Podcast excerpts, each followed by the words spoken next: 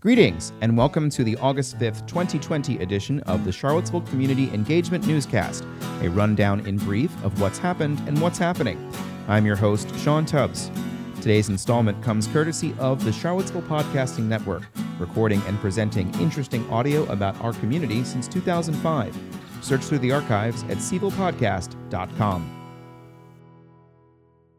Virginia Governor Ralph Northam and the leaders of five other states have written to the Rockefeller Foundation to announce their intent to work together to purchase rapid COVID 19 testing technology consistent with the plan put together by the foundation last month.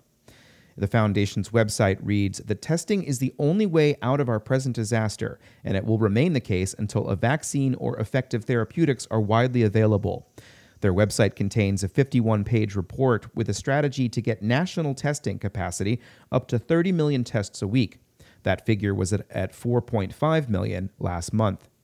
Northam and the governors of Louisiana, Maryland, Massachusetts, Michigan, and Ohio announced intent to enter into an interstate compact to negotiate with two manufacturers of antigen tests to order 500,000 kits, which promise test results within 15 to 20 minutes. The Rockefeller Foundation will provide support with logistics. In a statement, Governor Ralph Northam said that the states are leading America's national response to COVID 19. North Carolina Governor Roy Cooper announced later in the day yesterday that his state would also join the compact. Governor Northam is expected to hold a press conference at 2 p.m. today. The Virginia Department of Health is reporting another 798 new cases of COVID 19 today, the lowest one day total since July 9th, when 613 cases were reported. Another 30 deaths were counted for a total of 2,274 to date. The seven day average for positive PCR tests remains at 7.2% today. The Charlottesville City Council spent three hours yesterday on a listening session on policing in Charlottesville. City Manager Tarron Richardson said the event was arranged after a Minneapolis police officer kneeled on George Floyd's neck for eight minutes, killing him. Dr. Richardson said many in the community have contacted both him and council. We received a lot of emails, phone calls, uh, and a lot of one on one conversations with many other residents in our community uh, pertaining to uh, defunding the police department uh, as well as talking more about policing in our community. So, you know, tonight, I think, and I'm pretty sure that the council members will echo this, uh, is uh, what can we do to improve our overall relationship with the community uh, through uh, our working with the police and the community as a whole. Dr. Richardson said he wanted to hear from people about how they would define defunding the police. Elizabeth Stark said she would rather use the term reinvesting. Right now, we spend $18 million so that police can respond to mental health calls, um, substance use disorder calls, uh, chronic homelessness, and you know domestic and sexual assaults. These are not activities that are well suited toward police responses.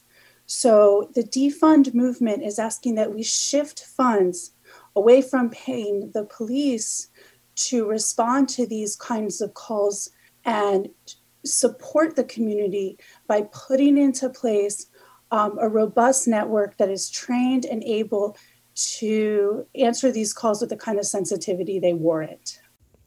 Don Gathers, a former member of the Police Civilian Review Board, asked counselors to support a more robust CRB with the power to subpoena officers.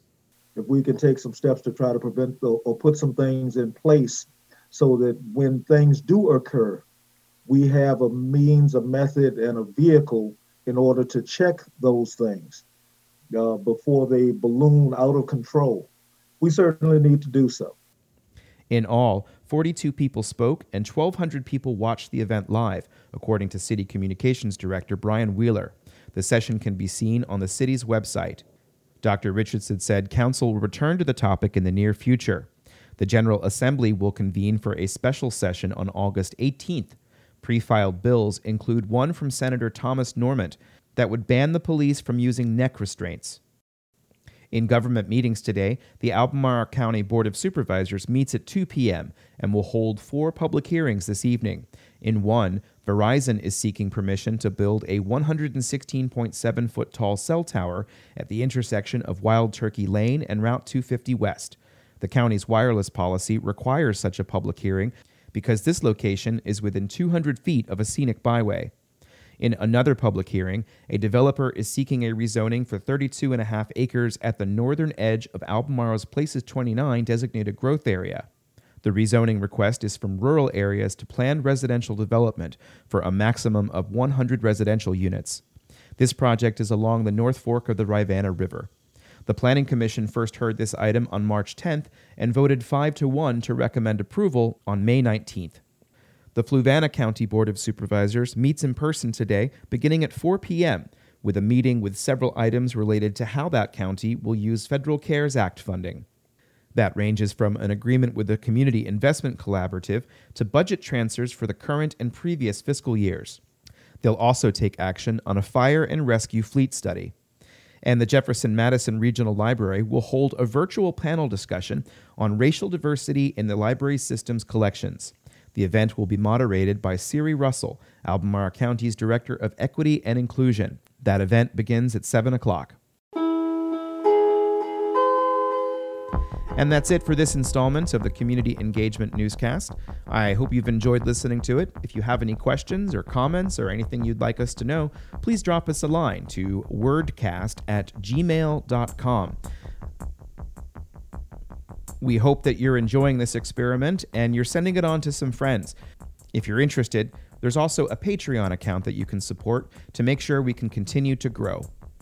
I'm Sean Tubbs, and thank you for listening. And don't forget, CVillePodcast.com.